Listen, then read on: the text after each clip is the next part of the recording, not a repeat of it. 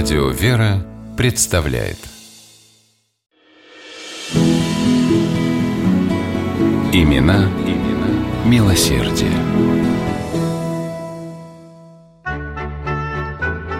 На торжественном обеде в доме симбирского губернатора его супруга Екатерина Осиповна Магнитская появилась с новым кольцом на пальце. Оно не было шикарным, на нем не блистали бриллианты и сапфиры. Скромное, из неброского темного серебра, его украшала одна единственная деталь – гравировка со словами из псалтыря. «Блажен, кто помышляет о нищих и убогих, в день бедствий сохранит его Господь».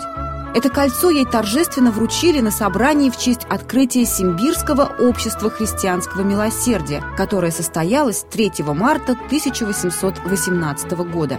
Екатерина Осиповна стала первым президентом общества, поскольку именно она загорелась идеей создать благотворительную организацию для оказания помощи нищим, бездомным людям, лишенным по тем или иным причинам средств к существованию, словом, всем, кого постигла нужда и кто не мог самостоятельно ее преодолеть.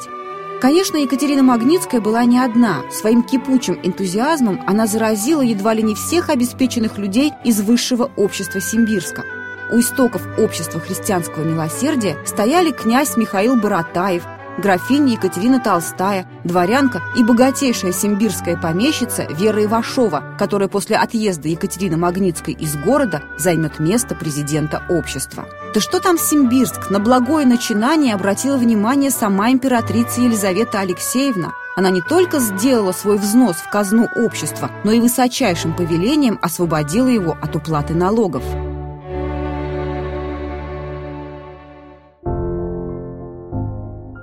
Название Общества христианского милосердия уже накладывало на организацию большую моральную и духовную ответственность. Поставив своей задачей воплощение евангельских идеалов, заповеданных Христом, накормить голодного, посетить больного, приютить бездомного, общество бросило все силы на их воплощение.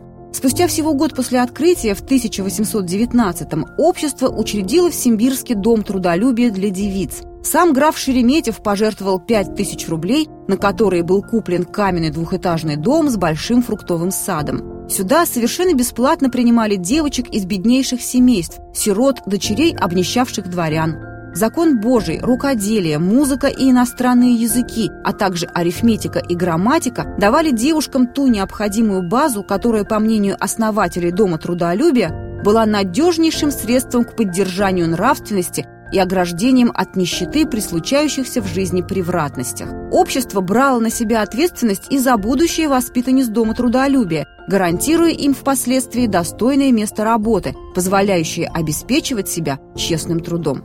Когда в Симбирск приехал граф Александр Строганов, он посетил Дом трудолюбия, после чего написал своим знакомым в столицу «Это так хорошо, что я в Петербурге ничего лучшего не видывал».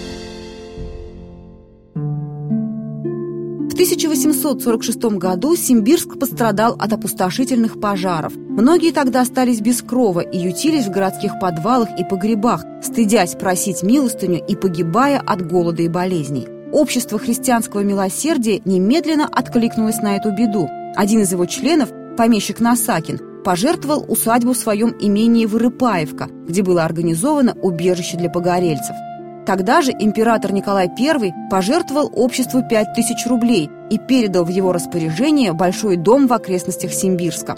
Общество открыло там детский приют, который успешно работал на протяжении целых 25 лет. В 1891 году симбирский мещанин Зотов подарил обществу христианского милосердия двухэтажный каменный дом. В нем после необходимых приготовлений и ремонта заработал приют для престарелых женщин, который в честь 25-летнего юбилея со дня бракосочетания императора и императрицы был назван Серебряным. Анализируя деятельность Симбирского общества христианского милосердия, историки отмечают, что это было одно из немногих российских благотворительных обществ, не использовавшее ни копейки из государственной казны, а поддерживавшее все свои проекты исключительно за счет частных пожертвований. Понятно, что в советскую систему координат подобные вещи вписаться не могли. Сразу после Октябрьской революции легендарное Симбирское общество христианского милосердия было вынуждено прекратить свое существование.